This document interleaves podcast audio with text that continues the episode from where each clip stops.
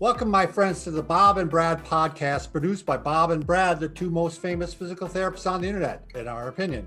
Today, uh, I am joined again by my co-host Mike Kienitz, who has they have their own channel. Uh, it's the Bob and Brad crew, and they review products that are related to health, fitness, and overall well-being. Overall well-being. And uh, we are joined today. Um, well, I'm Bob, by the way. I'm one half of the Bob and Brad team. We are joined by our guest today, who is an associate professor of medicine at Duke University. He is board certified in obesity medicine and internal medicine and founded the Duke Keto Medicine Clinic in 2006 after eight years of clinical research regarding low carbohydrate ketogenic diets.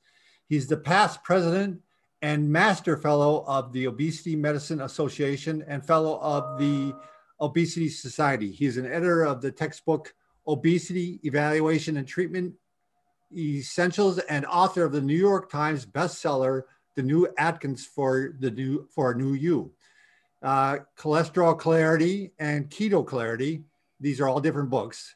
Um, and also uh, new bestseller, End Your Carb Confusion. He's a co-founder of Adapt Your Life and Education. Uh, you will mention the website here, www.adaptyourlifeacademy.com. We'll mention it at the end again, and a product company based on low carbohydrate concepts. Dr. Eric Westman, thank you so much for joining us today. My pleasure. Thank you. I, I do want to mention one other thing from the intro. I went and looked on the uh, Duke Health website, and there was, you had 373 ratings from patients and uh, 4.75 stars, but they were glowing reviews of you and how kind you are and how committed you seem to your patients. And you and uh, Roy Williams, is that someone you work with? Is that a nutritionist? But um, medical medical assistant. Medical assistant. Uh, I thought that spoke higher than any of your other accolades. Um, well, thanks well, for looking. I haven't I haven't ever, ever read them. well, if you want to ever feel good about yourself, you should take the time because it's, it's really. I definitely need that. so we wanted to talk today um, about the keto diet and also about carbs. That's the general overall view we want to take. Uh, towards the end, uh, and maybe in another video, we're actually going to talk more specifically about weight loss, which of course intertwines with all of this uh, anyway.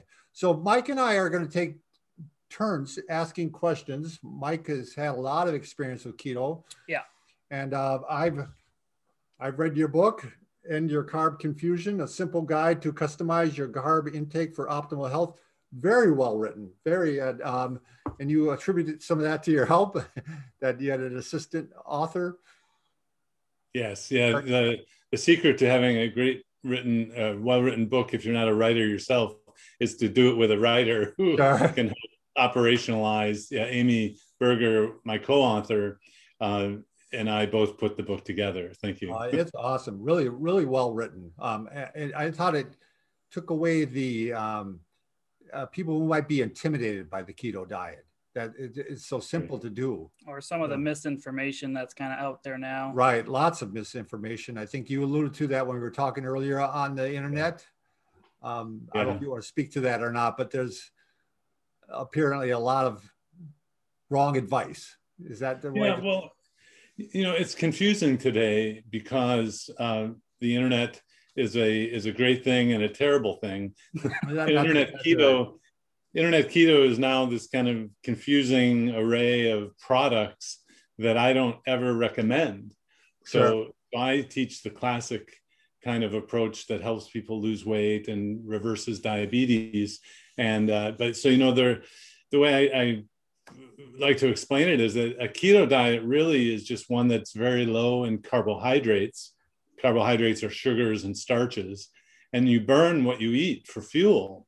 So, because you're not eating and burning carbohydrates, the sugars and starches, the alternative fuel, or I think it could be viewed as the primary fuel when you're not eating carbohydrates, becomes fat. So, actually, it's a fat burning diet, a keto diet. And but the, the thing is, the pop culture, the world isn't ready yet to be told that it's a fat burning diet because we were all taught that you shouldn't eat fat right. and that fat was bad. so so enter in the term keto, which is sort of the really just saying fat burning because you're not eating sugars, you're burning, you're not so you're not burning sugars, you're burning fat.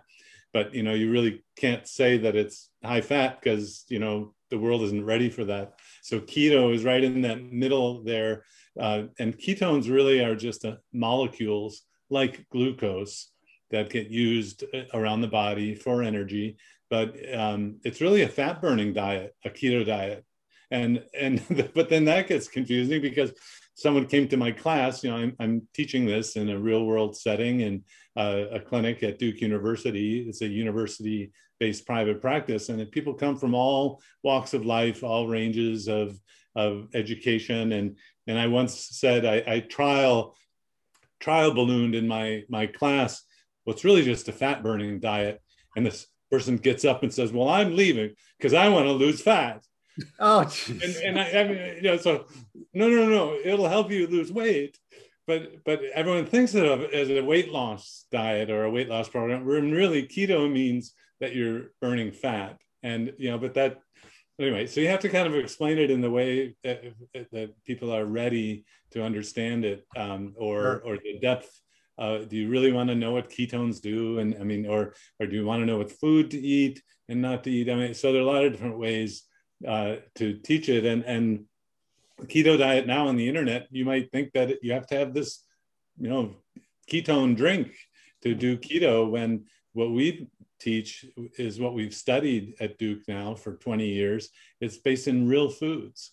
In fact the, the program that we use was, had its origins in something called the Banting diet back in the 1860s in London, England. It was the oh. first diet book ever written. And so then, uh, if you look back, the doctors in the mid 1900s, Dr. Atkins, Dr. Eades, Dr. Bernstein, well, Dr. Bernstein's still in practice actually, um? Dr. Rosedale, oh, yeah, they all used kind of low carb. Keto was the first phase of all of their approaches. And uh, so keto today borrows from all of that history. But if you're trying to lose weight or you're trying to reverse diabetes, I strongly urge you to learn about the keto that we teach, the real food based ones, because today people get off track by you know the shiny keto product and then they're guzzling you know thousands of calories trying to lose calories off their body and, and that doesn't work so well but well, Mike um, and I um, had a, a riveting discussion prior to you coming aboard here. Now, I am again not an expert by any means. I just read your book, and from my understanding, uh, it's about reduction of carbs and not necessarily addition of fat. Now, Mike's saying I was he, explaining that if you're just going to eat chicken breast and broccoli, you're probably not going to feel very good, even though your carbs are still low.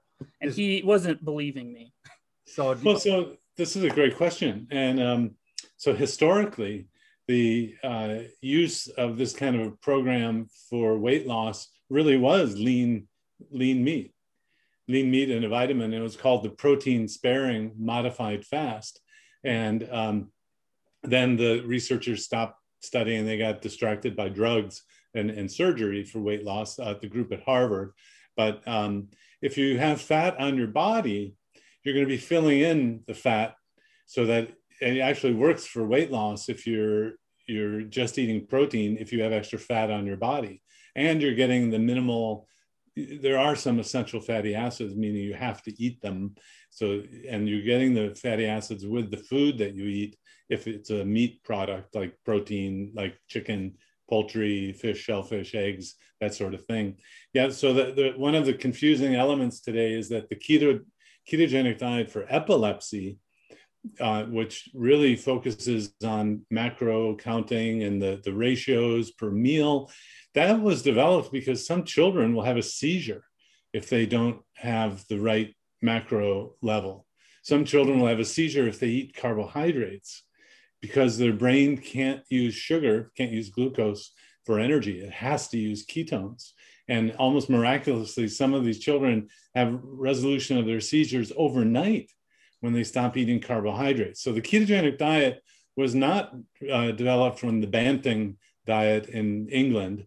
It was, was developed by a group um, in the US uh, in the early 1900s, ketogenic diet, Mayo Clinic, uh, Dr. Wilder, and then Hopkins. Um, and they are focused on the macros and and this I see this in the internet keto that some people think they have to do by getting an app and making sure every meal is a certain ratio. And, and some people even check their own ketone levels with the That's blood and the urine. And, I like to experiment. I'm curious. Mike checks well, well, that's fine. You can do it if you want to, but you don't have to. Yeah. So remember, uh, before there were any keto monitors, Dr. Ban- Mr. Banting actually in England had a diet book that worked really well without measuring ketones or macros or or all this. So um, yes, the tech stuff is is kind of cool and you can biohack and all that, but you're going way beyond the published science if you're going to be fine tuning in that way. But I think the macro counting and the worry about getting ketones and the fat protein ratios comes from the ketogenic diet for epilepsy. And, sure. and that's not what I teach. I, I, I'm not that strict about it. You know, if you eat a, a thin mint Girl Scout cookie, you're not going to have a seizure. You just won't lose weight that day. I mean, if you sure. eat four of them, right? so it, right. you want to keep the carbs really low because if you you eat carbs, you burn carbs. If you don't eat carbs, you're going to burn fat. And most people who come to me want to burn fat off their body. Um, and actually, so it's interesting because if you have fat on your body, I'd rather have the fat come from your body than from what you eat. Mm-hmm. From the, the, weight loss, diabetes reversal perspective, you're absolutely fine with lean meat then, if you're trying to burn fat off. Yeah, yeah. Because I mean, lean meat. What does that mean? I mean, it's kind of like um, uh, you know, then fingernails on the chalkboard. If you remember that metaphor, because um, you don't have to have lean meat. So the fat that you eat will, though, interfere with the fat that you burn off the body. Um, you know, the um, type of keto diet that we teach, the low carbohydrate keto diet, we don't teach counting calories at all because the hunger goes down for just about everyone automatically. And they end up eating kind of a low calorie diet as defined by the nutritional people, about 1,200, 1,300 calories a day. Um, but you can actually augment the weight loss if you consciously lower the calories on a keto diet. I mean, it's all it's all about how do we comfortably get people to eat less in a in a world where there's food everywhere, and um, you know all the programs that lead to weight loss have to have you eat less than you were before, uh, and this one is just kind of you know automatic and almost miraculous because after a day or two you're just not hungry yeah and and i uh, have the worriers who come in well, well what about what about i said look just try it for a day mm-hmm. just try you know and well but what about what about you know what no no the hunger will be gone in the equation your, your perspective changes now now you're in charge because you're not hungry and that donut doesn't call your name you know you're not driving sure. over to the donut place anymore because you're just not hungry sure. but um the there are all sorts of part of the confusion today is the the measurements of these things and the worry about the calculation. And yes i'm okay with lean meat because actually over time so so i want to teach something that you're going to be comfortable with over time. People will gravitate toward well hmm that's pretty tasty. That you know that ribeye. So there's a kind of a strategy at first. If it makes sense to you to have lean meat because you know you've been taught that fine you know, um, if I'm teaching you to ride a bicycle and you've never tried low handlebars, that's okay. I'll teach you to ride the bike with regular handlebars, and and then one day you're going to ride the bike without hands. You know, so but there's kind of an art to teaching it in a way that's consistent with prior beliefs, uh, so that it's easier for someone to kind of wrap their head around it. I also like that in the book you basically say that you're going to focus on the diet first. You're not going to worry about sleep. You're not going to worry about exercise. Those things can come later. But right now, put your entire focus on the mm-hmm. diet, which is going to have the most benefit, according you know, according to the book. Yeah, you know, um, most doctors are not trained to help people lose weight. I mean, we just don't get training, and I, I bet you didn't get nutrition, weight loss training, and physical right. therapy school either, right? I mean, Correct. we've kind of outsourced it to a group that thinks low fat diets are the only thing you can do. That's the Academy of Diet of nutrition and dietetics. And um, although they did invite us to their annual meeting pre-COVID, us meaning Phinney, Volek, and Westman were the authors on the new Atkins book, and we are researchers and scientists. So, but so there's a glimmer of hope that they'll the organization will adopt or allow for this. Mid career, I realized I didn't have the tools I see. to help people lose weight. I, I found this group that of doctors who had been helping people lose weight for 50 years. It, it was called the American Society of Bariatric Physicians. And at that stage, everyone thought bariatric meant surgery. So I would go to a meeting. I'm president of the American Society of Bariatric Physicians, and they, oh, what kind of surgery do you do? I said, no, no, no.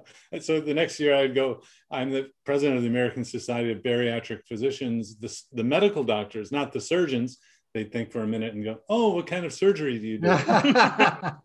Bariatric is now in everyone's mind as an operation, right? Surgery.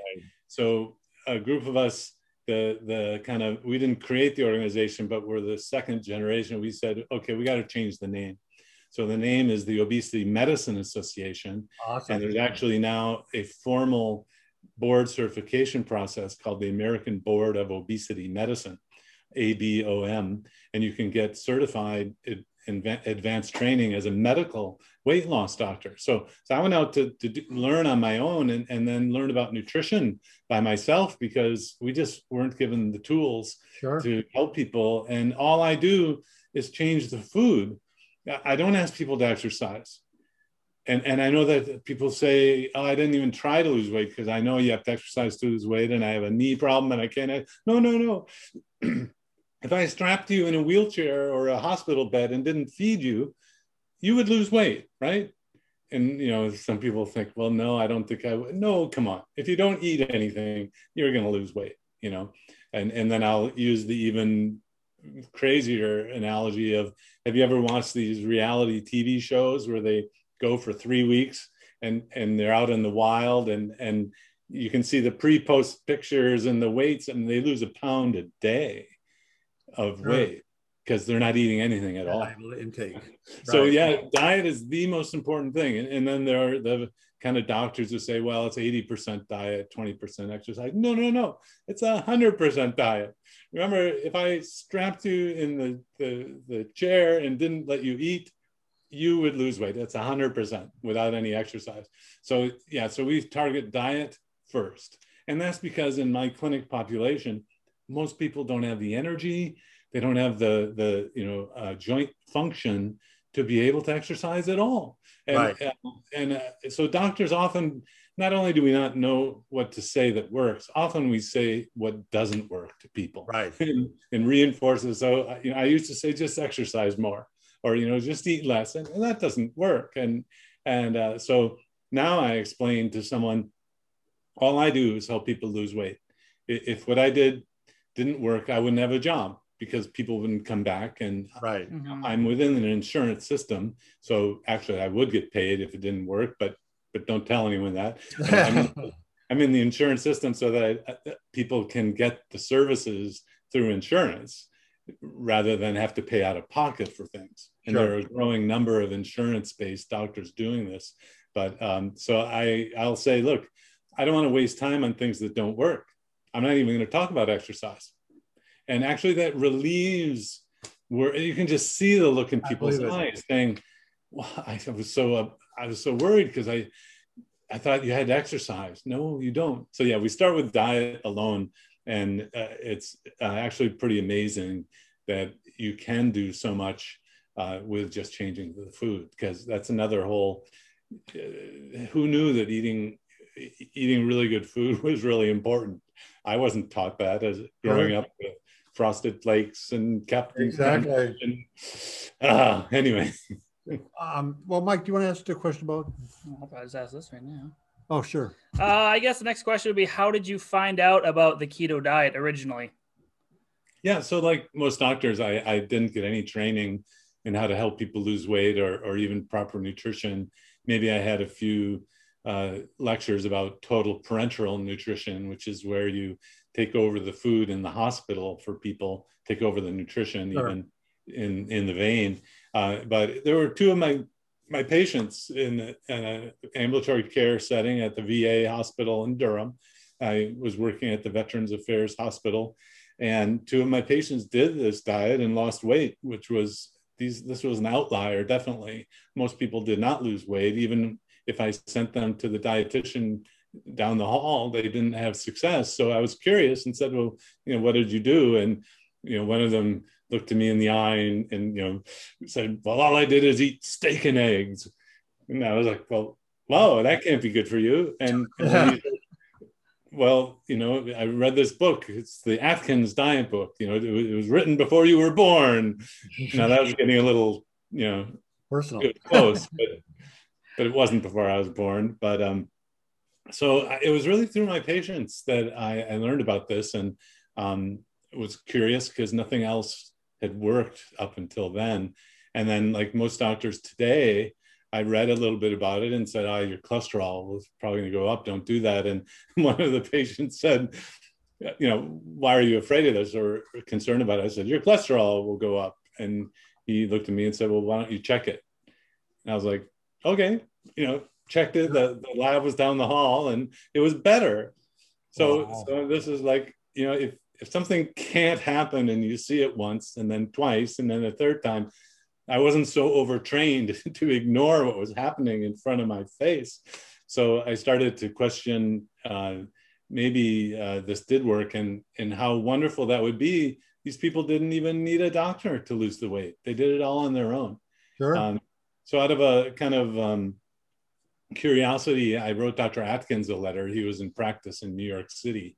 This is going back to 1998 and he called back and and asked a few questions and said well why don't you come up to the office and see what i do and so we had a day in new york city and i pitched him a study i had a one page hey why don't you do this study you know you're going to have to pay for it and he pulled out his checkbook and wrote the check and it was like well this is a pretty awesome. easy study to get uh, so we did it six months it looked great we went uh, 50 people over six months we published that paper and then went back they had created a foundation.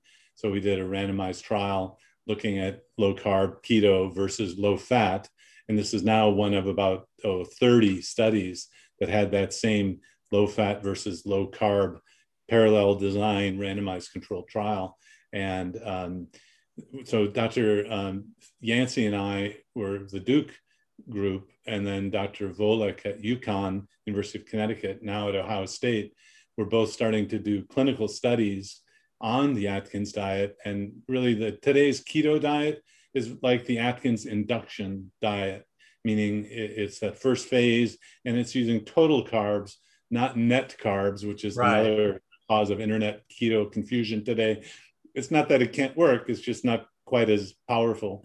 Uh, but um, sadly, Dr. Atkins died in um, 2003 you know before i could really say hey you know teach me i mean so i didn't work with him day to day there were some other doctors that did and they took over a lot of dr atkins patients in new york city but i applied for research you know and um, now the research has been done all over the world finding similar results that cutting carbs down lowers the glucose lowers the insulin you lose weight you can reverse diabetes and probably the you know 20 years of this research, the, the pioneering study that in diabetes done by Virta Health eh, out of Silicon Valley. It's a company that uses a keto approach for diabetes. Their paper eh, is just fantastic, showing reversal even with people on insulin. And you know, I see this in my office all the time, but to be able to say, here's the research publication is a huge bonus. And I think that's going to turn the tide in terms of the mainstream medical people uh, paying attention to it. Sure. Because um, that was one of our questions is, you know, why do you think so many doctors are against keto, you know, are really not accepting of it? I, am going to give you an example here. My, uh, a family member, uh, she's been getting her fasting or fasting glucose tested and every year it's been going up a little bit. And uh, her doctor said she's going to eventually develop type 2 diabetes, even though she's not pre diabetic yet, but just the fact seeing the pattern.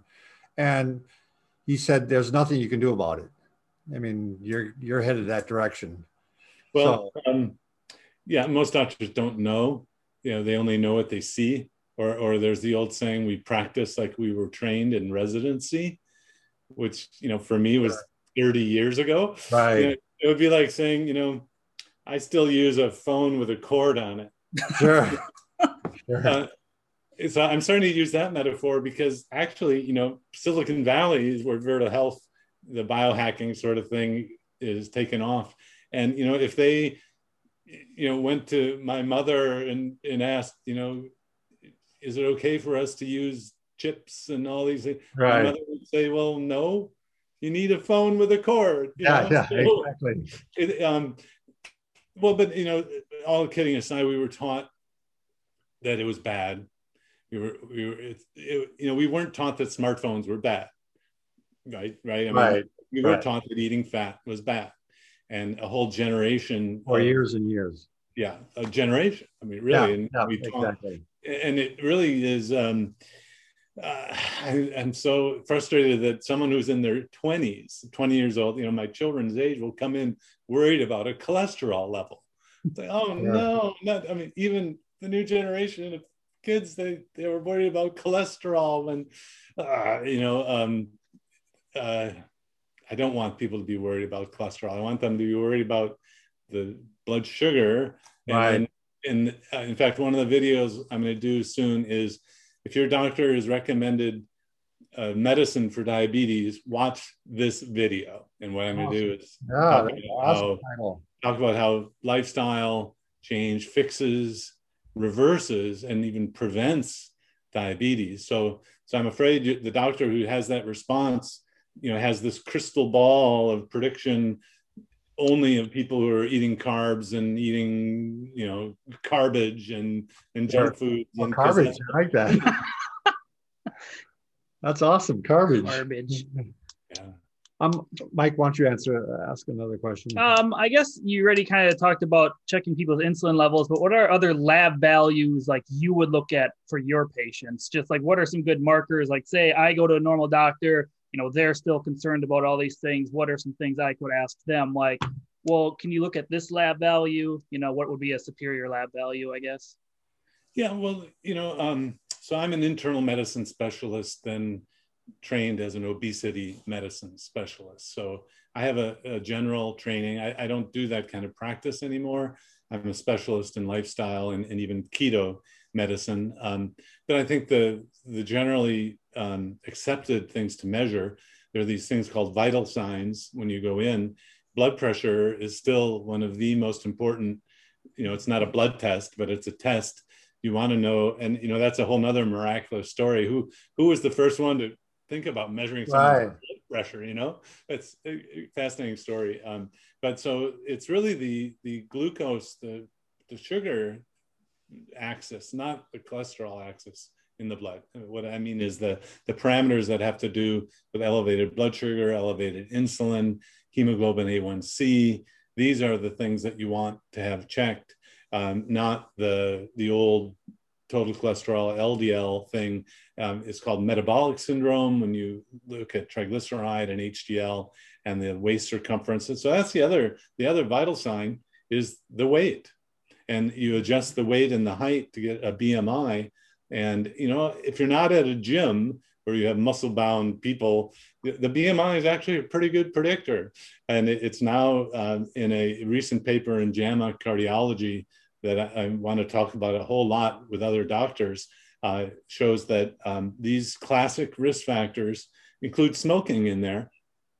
And, and I came through the nicotine smoking cessation world for 10 years, where we tried to get smoking status as a vital sign because it is so important to reduce the heart disease, which is really all, what all of these things are trying to prevent. So smoking, blood pressure, BMI is a great predictor of, of future heart attack, of future cardiovascular disease. And then it's uh, the having diabetes is the, the worst thing you can have in terms of future heart disease. So again, we're trying to prevent, and of course, if you have these things, you have to know that you can reverse diabetes in most cases if it's type 2 diabetes. Um, so kind of, you know, the one number if the, if you really press me uh, it, it's an insulin level that you really should have checked. And the problem is doctors don't do it. They'll say, oh, we don't measure insulin levels. So if you measure a blood sugar level, it might be normal, but at the expense of a really high insulin level to keep it normal. Sure. So there was this old timey test test called the glucose tolerance test, where you gave a sugar load and then you watched the blood sugar and the insulin over time. Uh, some of them didn't have insulin and just the glucose. But if your insulin level is high and a doctor wants to put you on insulin, you don't need more insulin. It's already too high. you want to right. take action to rever- reverse the insulin level, not add more insulin. So I'm afraid my internal medicine endocrinology field has gone down the pathway of adding medicines and even adding insulin on the medicines to treat diabetes when the insulin's already high and it doesn't fix diabetes or reverse it, it just manages it.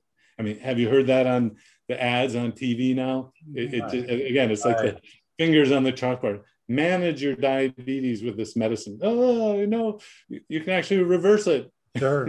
yeah. Um, and I, I just want to add that in your book, you do actually talk about, you know, the tests and, and kind of the whole insulin dependent and, uh, or the whole syndrome. So it's, yeah. it's explained well in there. So I, again, I have another self-serving question here. so another family member uh, really fits your profile exactly for someone who's carb intolerant. Um, has uh, polycystic uh, ovarian syndrome, uh, is obese. PCOS.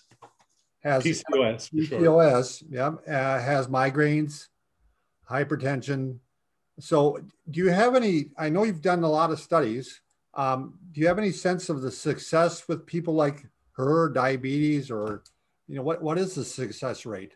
Yeah, hundred percent. All those wow. things will go away. Wow. I mean, ninety-five percent. I mean, but but the you have to do it. Right. You, know, you can't mess up or intertwine the oh you know I couldn't do it so it didn't work. Well, that's like saying I prescribe you a pill and you didn't take it. Right. You know, don't don't blame the pill for not working if you didn't take the pill. So actually, yeah, all of those are manifestations of carb intolerance and uh, or insulin resistance. And um, you know, so I don't oversell in my office. I'll say, well, you know, there's a good chance those things will get better. You know, because most people who come to my office don't they're not attracted to the doctor saying, "Oh, everything will get better." They want right. me to be more more stoic and more and just, measured.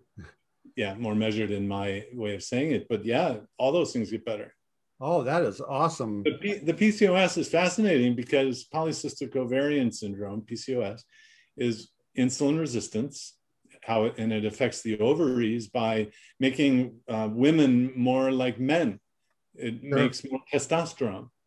And, and I'm afraid that getting obese really make it makes women more like men and men more like women you know the extra breast size right. and, oh. and, and so yeah.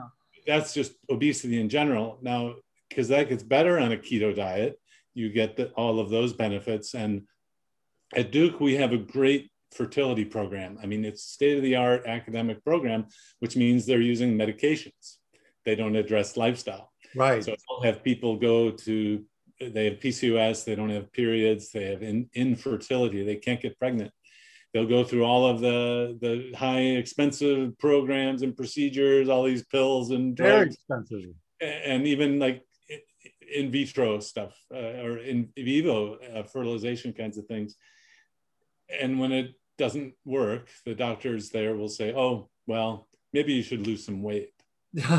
and then they they end up in my office, and within a month they're pregnant. Oh wow! One month. Now, how could that be? How it's metabolic. It's hormonal. It's that change in so it's the carbohydrates and the insulin that change the testosterone level, and and um, it's very powerful. But so you know, if there was one thing that I wish I knew, if, I could go back, tell myself, you know, at age 15 or you know the the sure. old thing, it's you know what you eat really matters you know, uh, you wouldn't put dirty fuel in a car. Right. You know, I mean, not that you can. I mean, one of my patients came in, he was all distraught because by mistake he put diesel fuel in a regular engine, and not it, it destroys it. I mean, I didn't know. I, have never tried it. I've, I've never, but he. It, I didn't know that either. Ruined his car. Oh. Yeah, don't don't try this at home. but but you know why why where did it happen that we kind of lost our minds in terms of maybe what we eat and drink don't matter. matters to our function. Doctors gave it up in the mid 1980s you, you don't have in medical school do schools they don't treat they, they don't teach nutrition. Um, and i would love to see a medical school or or pa or physical therapy school come up and the the dean gets up or the professor says you know, the most important thing, yeah, we're going to talk about this, that, and the other thing, but what you eat and drink is fundamental to health. Yes. Mm-hmm. I mean, how radical is that? Right, right, right. Maybe do you want to talk about since like since I'm keto and I've been keto for like four years, newcomers typically ask me about keto flu. Do you just want to like talk about that a little bit?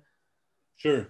Yeah, and I wish I wish it wasn't called keto flu. I, yeah, I it's misleading. You are like, you're not gonna vomit and get sick. Keto keto headache, and most yeah. people don't get it. You know, um, occasionally the um, uh, so uh, you might have flu-like symptoms and be and uh, laid up in bed. I, I think the worst case, someone said, you know, I was in bed for a week, and then you know, I always wonder, really seven days, or did it seem like a week? But um, uh, in the studies that we've done, and um, most people don't get a keto adaptation sort of syndrome. So when you go, that's really what I prefer it to be called, but let's call it keto flu. Most people don't get keto flu. So if you're worried about it, don't be deterred from trying it. Sure. Um, it's headache, it's fatigue, it's cravings. Although some people say cravings are part of a withdrawal syndrome from stopping carbs. So really what you're going through is more complicated than just transitioning from carb eating and carb burning to fat eating and fat burning, but it gets all glommed together yeah. as keto flu. Um, there's things you can do to reduce your your chances of getting it and and the severity of it. One is adding in salt uh, or in the form of bouillon or electrolyte formula. And um, of course, if you have high blood pressure or a history of heart failure or a kidney failure, you don't want to add in salt and I always have those disclaimers on there. But for the general public who's otherwise healthy, you just add a bouillon once or twice a day to hot water, and that will reduce your chances of getting keto flu. Most people sail through the first few days, first week, without any trouble at all. It's really pretty amazing. And you know, you're just changing the fuel source from what you eat, the carbs, to well, fat, because that's what's remaining when you don't eat carbs. And then you start burning your body fat so well, your hunger goes down. You don't need to be eating. And then if uh, most people understand that if you have sugar, it just makes you want to have more sugar. There's no stop right. valve or stop. You know, when you have, if you have a whole bag of M and M's or popcorn or anything, I mean, you eat the whole thing. Yes. There's no break. You know that says, okay, I've had enough popcorn. It's like, yeah well, it's the bottom of the container. You know, that's. Yeah. I guess I'm done. They're definitely definitely trigger foods. Yeah, hyper palatable so, foods. Yeah. yeah, I would say I kind of got it, but I was under the preconceived notion that I could still train very intense, oh. and that just basically deplenished my electrolytes. Mine was just electrolyte issue when I had it. I just kind of had to learn the back off intensity yeah. of working out early on, and then ramp it back up later on when I felt better. I guess. Yeah, so give yourself a break. If, yeah. if you're exercising, you're in the gym, don't uh, you know give a few weeks or so. Um, you know, there, there's a movie or a couple movies, one called Cereal Killers, C E R E A L, and mm-hmm. Cereal Killers Two. These are documentary films um, about athlete, athletes doing keto diets and they're fascinating. They're, it's packed with information cereal killers and cereal killers too. And what made me think of that is in cereal killers too, one of my teachers, Steve Phinney, teaches uh, these two triathletes how to fat burn and then wait until they were totally fat adapted, meaning they were actually measuring how much fat they were burning. And, and then they would be put in a rowboat and then row from San Francisco to Hawaii in the open sea, which was the it's a fascinating movie. Wow. Well, but they waited six months because they still were adapting and able to burn more fat over yeah. a six month period. You see, they didn't want to take the chance of only being halfway adapted if they're sure, going to break yeah. the world record. So, you know, if you want to, you know, use this in your your kids' soccer team, don't do it the week before the season starts. Mm-hmm. You're going to train them in the off season so that they're already keto adapted and they'll have amazing stamina. And uh, by the way, so Sami Inkinen, who was in that uh, rowboat with his wife, um, broke the world's record of rowing from San Francisco to Hawaii by 15 days. Oh my God. I, think, I, I don't remember. I think it was, they won it. They did it in 45 days and the prior record was 60 days. Wow. You know, constantly rowing and, you know, and sleeping and all. And um, uh, it's a great uh, dramatization of, yes, you can run on fat when you're doing this kind of activity. Uh, a little trivia is that Sami Inkinen, the guy in the movie, is actually one of the founders of Virta Health, yeah, the okay. company that's using diabetes. Same same guy, and um, uh, so he, he's driven because of his personal sure. results. Um, and then the other kind of exerciser that you know my my clinic my my um, comfort zone is diabetes, obesity, people you know giving people permission not to exercise while they start the diet. That uh, if someone comes in like you who's already exercising a lot, I'll refer you to these movies, to Professor Noakes, who wrote uh, oh, yeah. Running, who became a carb, anti-carb guy or, or fat burning. Zach Bitter is the 100 mile race ultra marathon champion, mm-hmm. and he's got zachbitter.com. Uh, and there's also another product that I don't know much about, but the, the owner teaches keto, and that's vespapower.com. Um, and I, I refer um, people for those clinical uh, sources of teaching because I that you know I, I'm I hear a lot about this and go to meetings where people are are using it, but I that's not my clinic. I don't have thousands of people who've done exercise. Sure. Um, yeah, I haven't. No.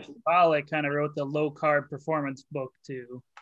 Yeah, so Steve Phinney and Jeff Volek uh, have two books that are kind of the advanced course I would recommend: The Art and Science of Low Carbohydrate um, Diet, Low Carbohydrate Living, and The Art and Science of Low Carbohydrate Performance. Mm-hmm. Those are excellent little like um, monograph books. They're not you know huge, and that's the advanced information if you are exercising and want um, to know more about it, how to uh, keto adapt. Um, and you get great stories about the Inuit, uh, the Eskimo uh, folks who didn't eat carbs. And Steve Phinney, one of my teachers, um, wrote those books with Jeff Volek. And um, uh, it's great to just, it, it just helps because we were all taught that this was something you shouldn't do.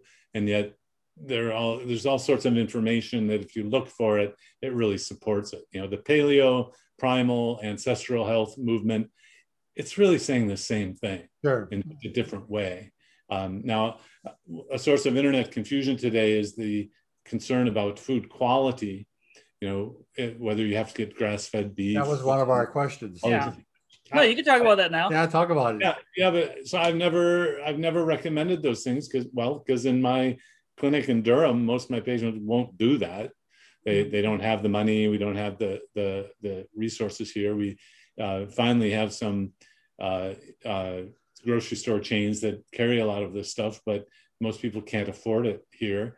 And so I teach a, a, a an approach that's not overly concerned about food quality.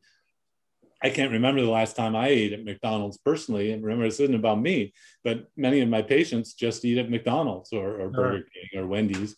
And they taught me that you can actually go and have two burgers or bacon cheeseburgers with no buns and no fries and no sugar in the drinks. And and they lost 100 pounds. Wow. So you know so what I, I teach is kind of the fundamentals of you know here's what you need to know about carbs you can do it in so many different ways um, I, I really don't want to give a you know here's a cookbook with a meal plan and all this because that's limiting it, right. it, would limit you to think oh, you have to have this kind of recipe. No, it's really um, once you understand the basics.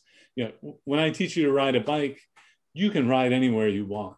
You know, and I remember the the look in my kids' eyes when they were like, "See ya, Dad." You know?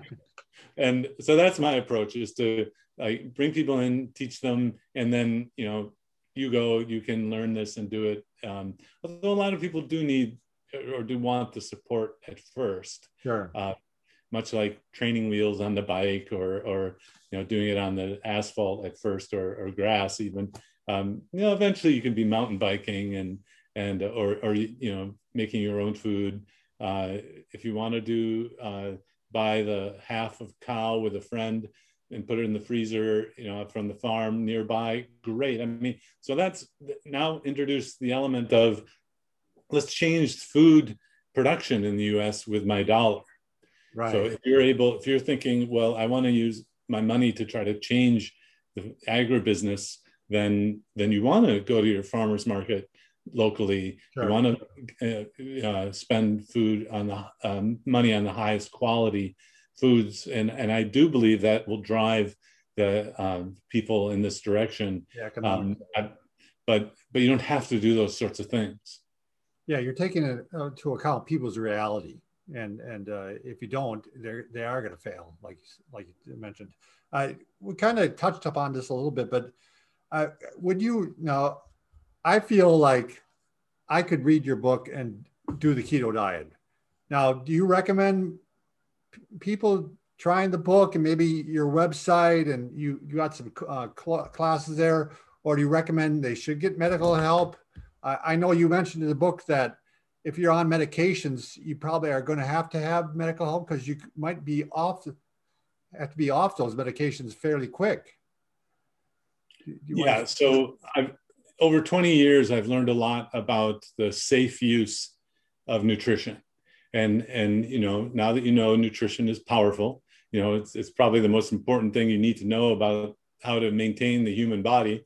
Uh, and most doctors don't get trained in it. but I've learned that um, it's really just healthy eating what we're teaching and it, so it's not internet keto it's real food sure. low carb keeping carbs low eating good sources of protein and some vegetables and and limiting the fats don't you don't want overconsumption of cheese cream things like that okay. um, but if you're on so the medical world uh, my medical world internal medicine has has sort of gotten wrapped up in its medication treatment.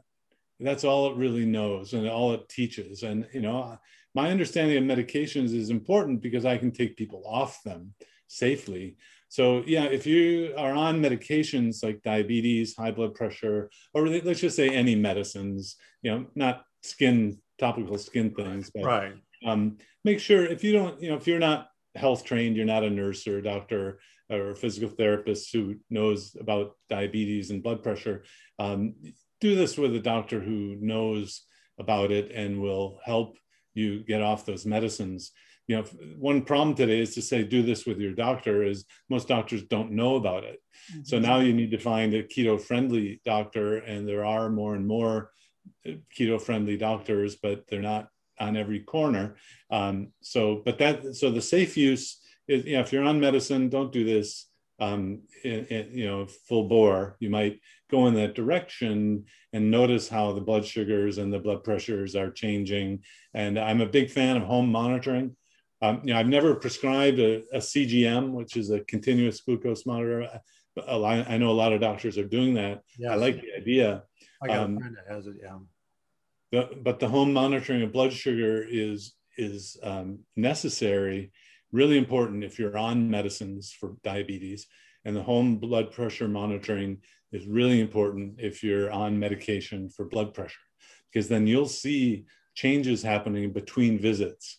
And often, uh, so I, you know, I learned this the hard way. There's someone who a month later came back and had a low blood pressure. Oh, sure. This was, this was years ago before I, you know, oh, I need to now, if it's trending down, I need to kind of anticipate the blood pressure is going to keep coming down. Uh, so, um, yeah, you want to, for the safest use, you want to do this with a doctor or practitioner who understands how to use it. But if you have no health problems, um, uh, this is just changing to another healthy pattern of eating. And I think there are lots of ways to be healthy. I mean, and end your carb confusion, we talk about low glycemic diets and low carb diets that are nowhere near keto diets. But that's if you're not carbohydrate intolerant, if you're not insulin resistant, you're not diabetic, you're exercising a lot. If you have a metabolic flexibility, you're able to eat more carbs and be healthy.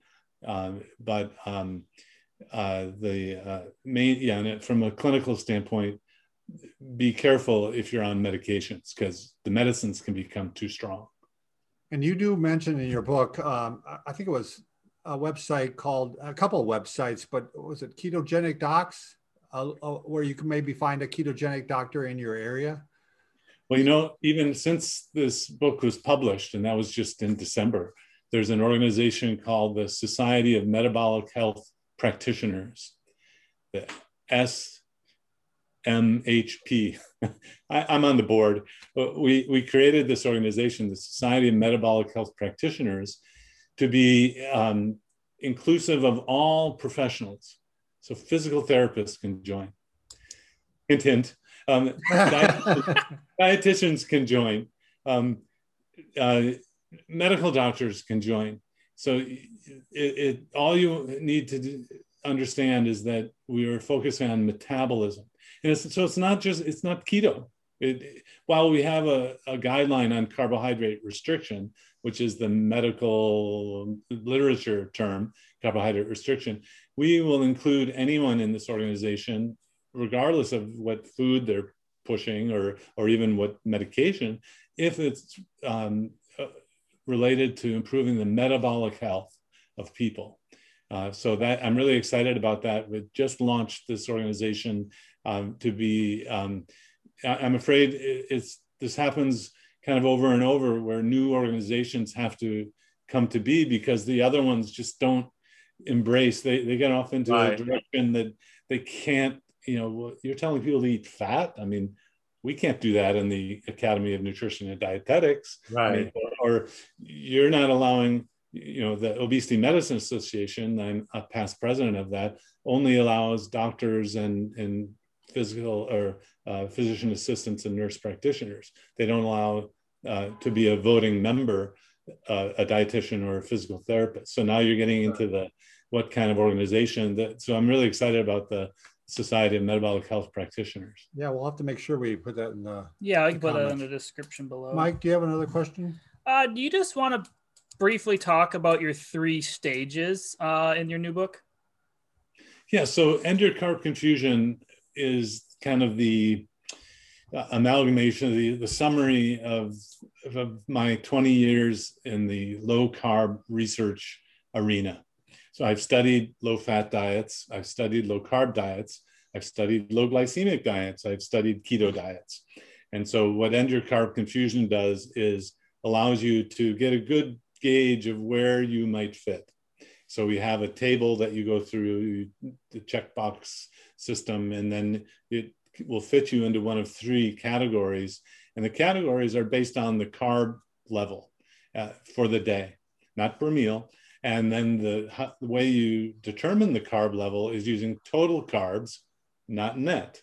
Mm-hmm. So the science says that it's more precise to use total carbs, not net carbs, because you get this variability of some people absorb fiber, others don't. Some people have the sugar alcohols affecting the metabolism, others don't. So we use total carbs, not net.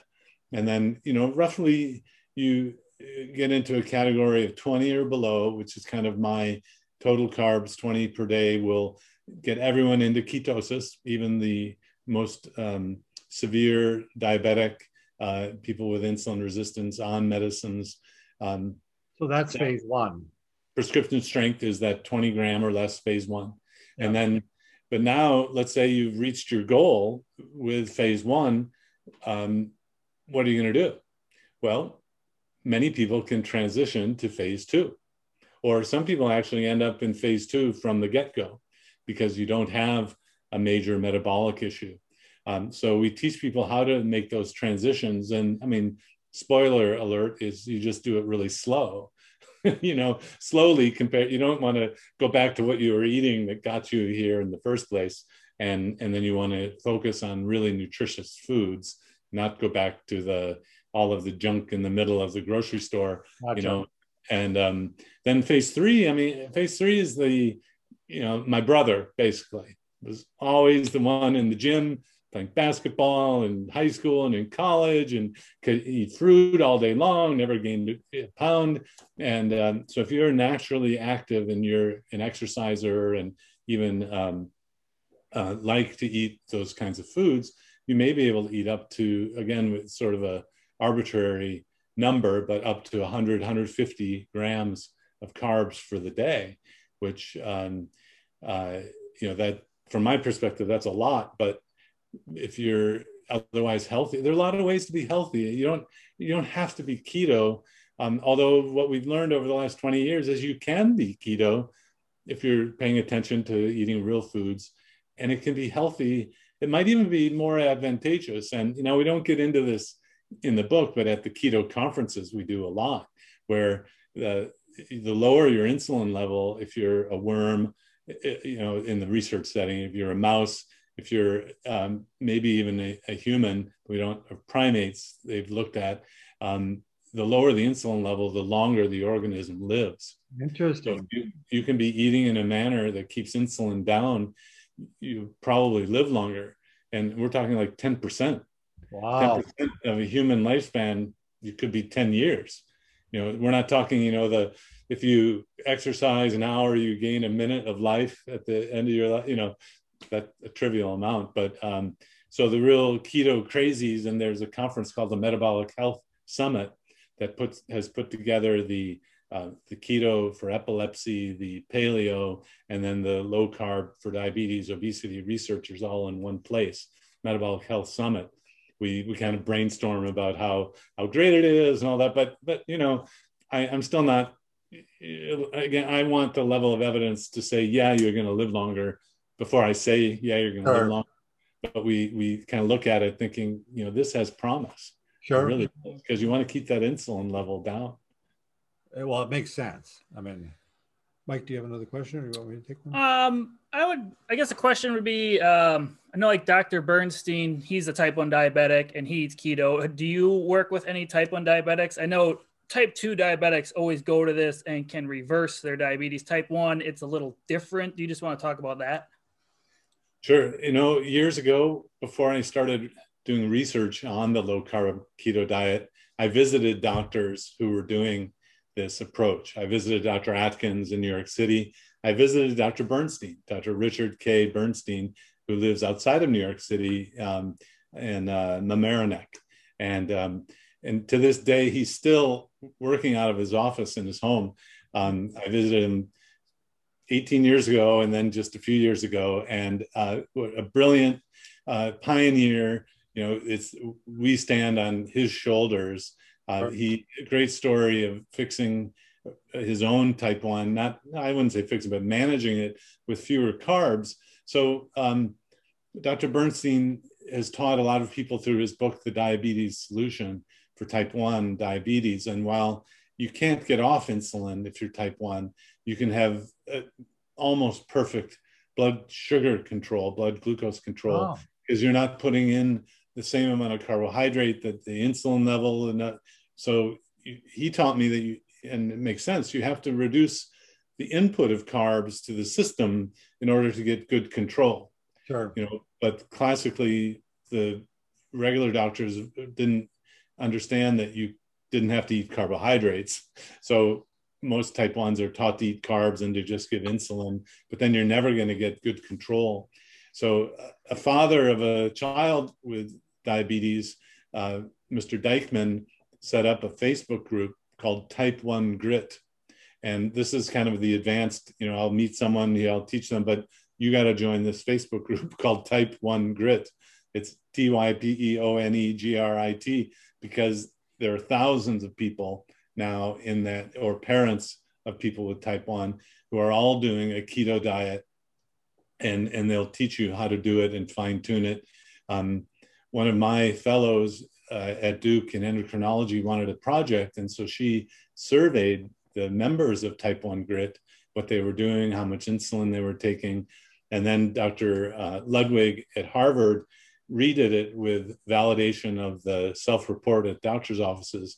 It led to a survey publication in the journal Pediatrics uh, in 2018, and it was the most cited publication in pediatrics that year. Wow. So uh, the type 1 grit and the but don't expect your mainstream endocrinologist to know about it they're again they're they're focused on the medication right and they might even be fine tuning the insulin pump with uh, different types of insulin throughout the day and a and a feedback loop system and they're focused when all you have to do is cut the carbs and you get sure.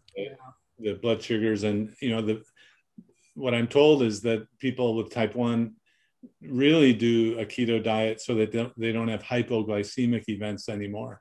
They sure. don't have the, the feared hypo, you know, when you're driving or at night. Right. Yeah. Um, right. And, and so, yeah, that's fascinating how, again, it's kind of a, a grassroots change. It's a theme in keto and in low carb. The it's the athletes doing it on their own. It's the type one. It's uh, um, right. Another another group of McArdle disease people with with a disease that doesn't allow their muscle to store glycogen and they basically fix themselves and and i met these people at a meeting we published a paper we they had a, a group an interest group put together um, and it's it's the tail wagging the dog so to speak of right. people already doing it and now the university academics are like oh maybe yeah. we can, we should study it now sure it's often the case on on something that's being pioneered. Um, there is a lot of diagnoses here in the phase one that this can help. Um, one I was kind of interested in was IBS, irritable bowel syndrome. So both my daughter and I uh, had trouble with bloating and really upset stomachs. And Mike had this problem two years ago. And we went on the FODMAP diet. I'm sure you're familiar with it. And it seems very similar to in some extent. I wonder if I would have probably been fine if I would have gone on the keto diet, and maybe would have took care of the problem too. It's.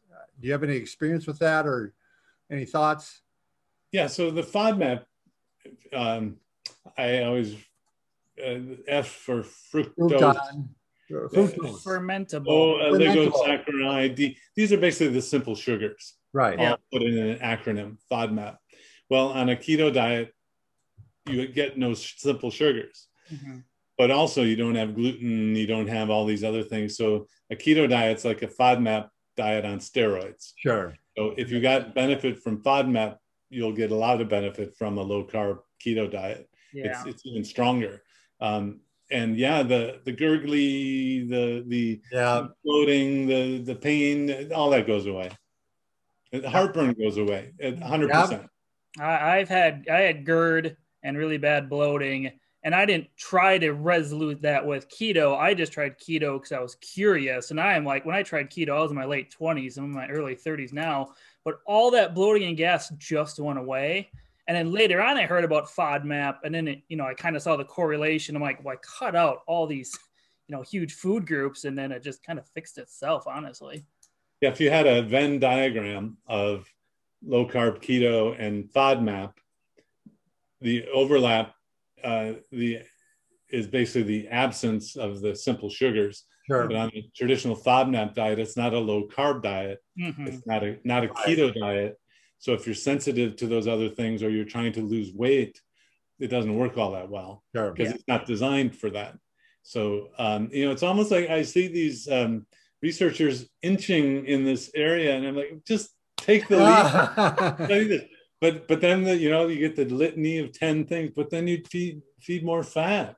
Right. You know and and then what about the cholesterol? And what about the, the what about the what ah. Yeah it's i think it's one of those diets you just have to try. Like you don't understand it. Like you can research as much as you want about it but until you, you know, experience it I, don't know. I don't know how this works. I don't know how it works. Sure. Uh, but it's really useful. Right the smartphone. So you don't need to really know how it works, right? Mm-hmm. You know, Mike had a question on, on adherence to the diet, whether you know people have trouble with that. But you know, my experience with the FODMAP diet and my daughter's experience is, I mean, you feel so good. It's such a motivator to stay on it. And mm-hmm. I don't know if mm-hmm. that's what you're finding with your patients, or do do some have just trouble with the the repetitive nature of it?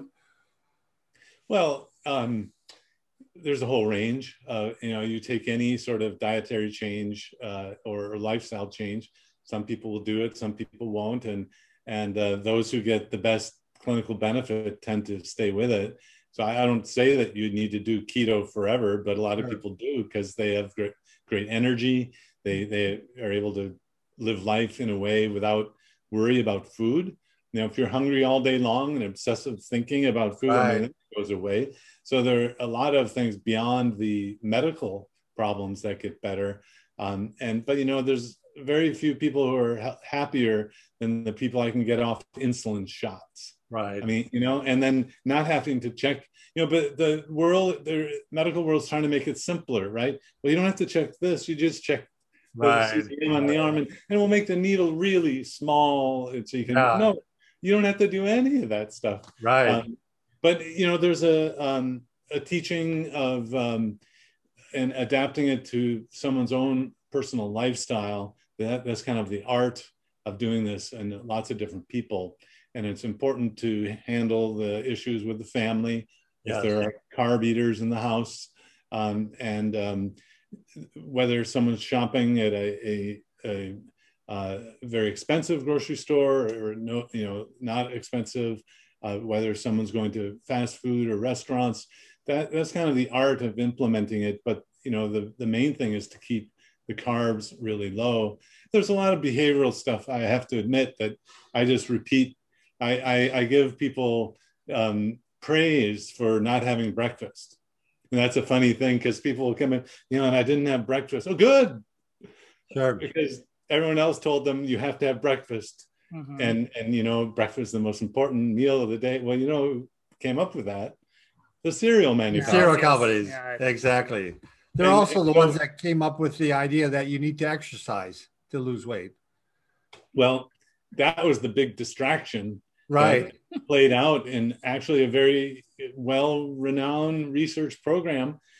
Got in a lot of trouble because it surfaced that they were getting, you know, million dollars oh, sure. Coca-Cola to study exercise. Sure. And I'd always wondered why, you know, he's a colleague of mine, why he never talked about food or diet. He only talked about exercise.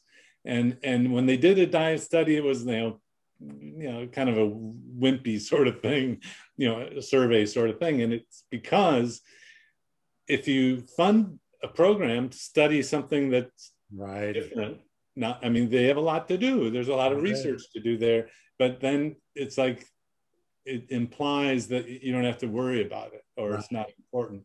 The tobacco industry did the same thing. Sure. And the sugar industry is getting called out for that sort of manipulation of researchers uh, intentionally.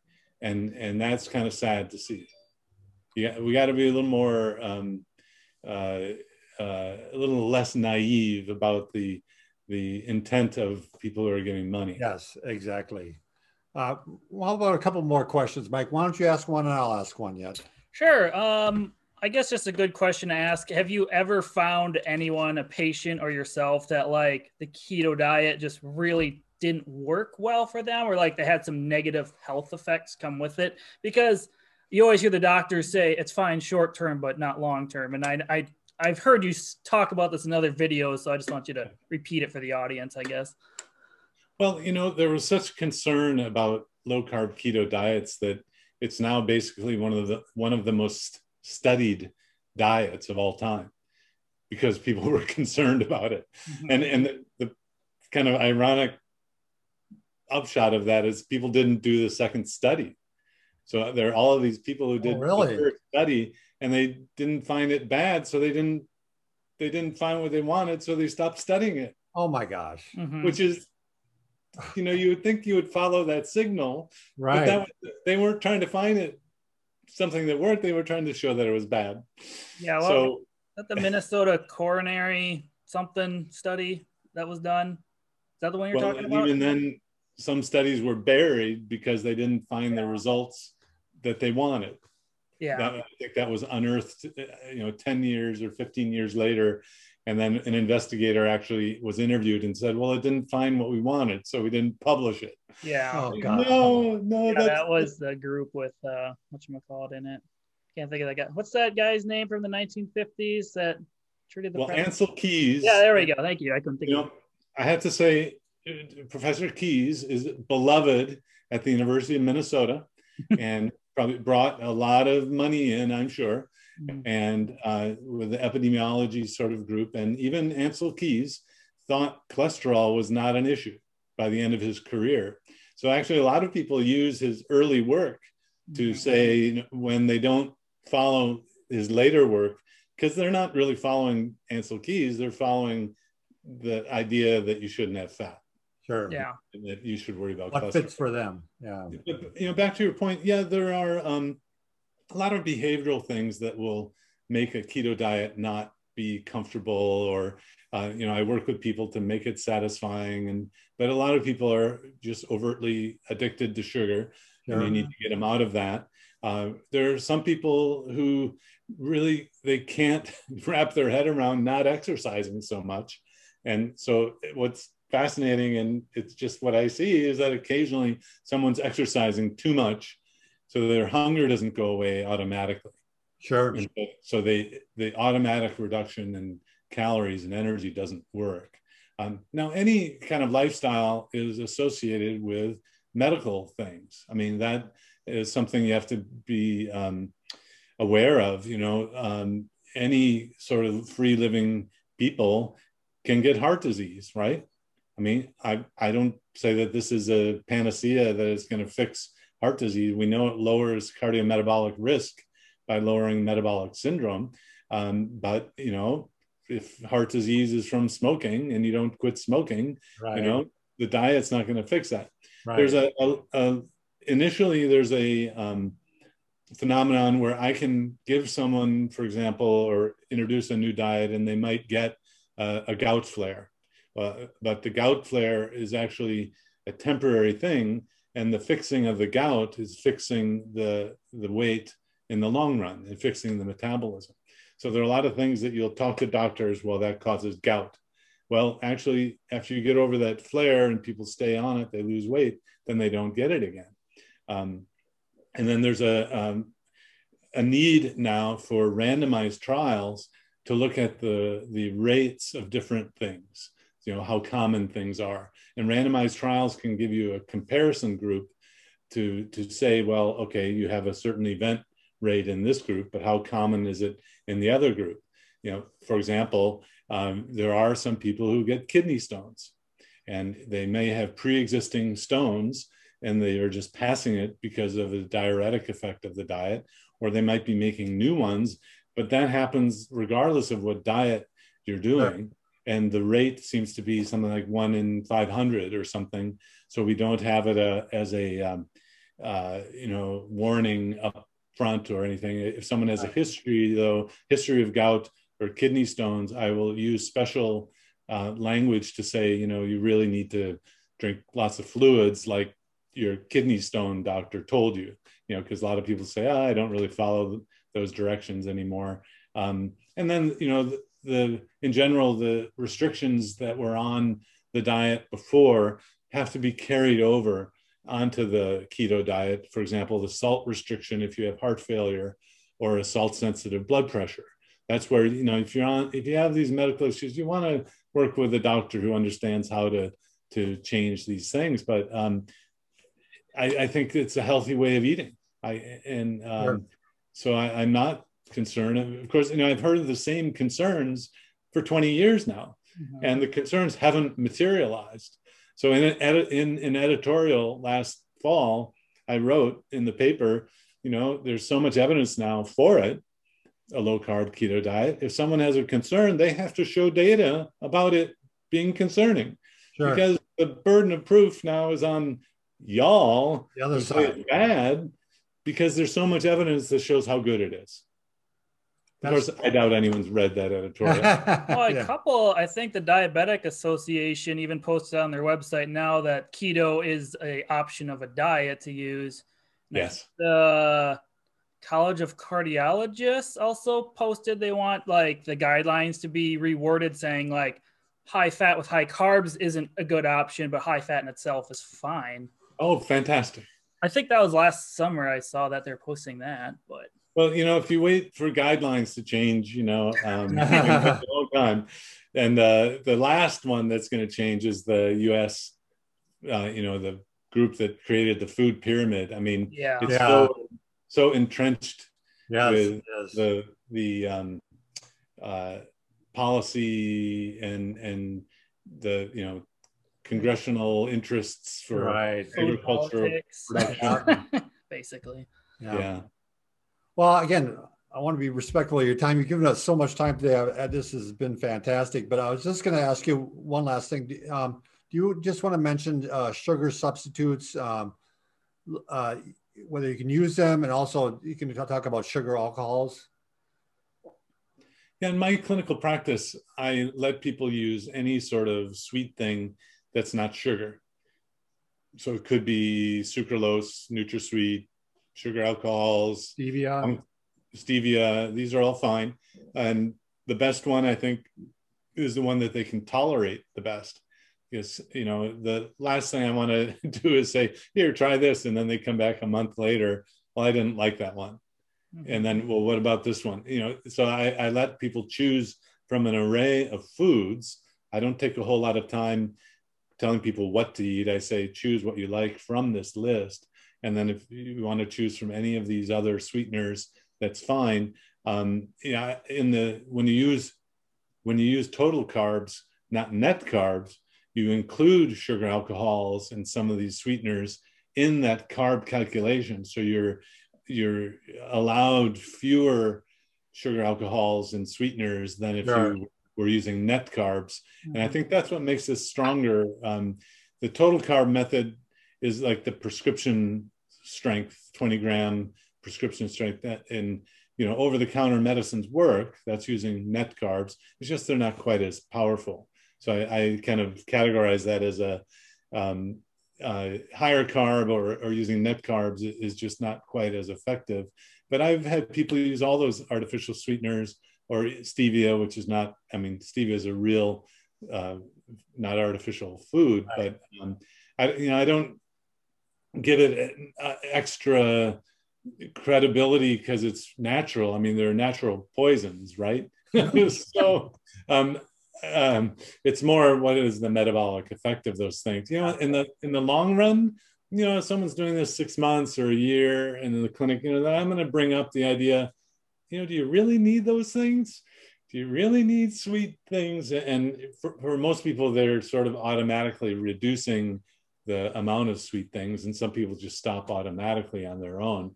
Uh, let me put it a different way. I don't know of any long-term health benefit of having stevia. Right? Sure. It's never never been studied like a mm-hmm. a drug that you're going to live longer. Um, but it's useful to use these to get people off sugar at first. Well, thanks again, Dr. Westman. Um, it's Eric C. Westman, uh, and his book is End Your Carb Confusion uh, simple guide to customize your carb intake for hop- optimal health. Just awesome book. Um, he's got several other books that he's co-authored. Um, you have a website. Um, you have the where is it at? Adaptyourlifeacademy.com. Is that the main one that people can get a hold yes, of? Yes, adaptyourlifeacademy.com is the educational uh, website where we have um, classes that you can sign up for and learn more. And then we actually help people get started in a personalized group so that it, we can oh, overcome oh, nice. that initial hurdle for a lot of people. They don't want, they're not sure, and all that. We'll say, look, we'll we'll give you three weeks in a dedicated group so that we can get you over the hump to get started. Oh, that's terrific. That's yeah. that's a fantastic way to um, to approach this. So, Dr. Westman, anything else that we failed to mention, or I, I know we covered a lot of ground here love to have you on the show another time. You, you, are just a fountain of knowledge. So, um, anything. Thank you for your interest, and it really is so helpful for so many different people um, I'm it is. so glad you're getting the word out. Thank you.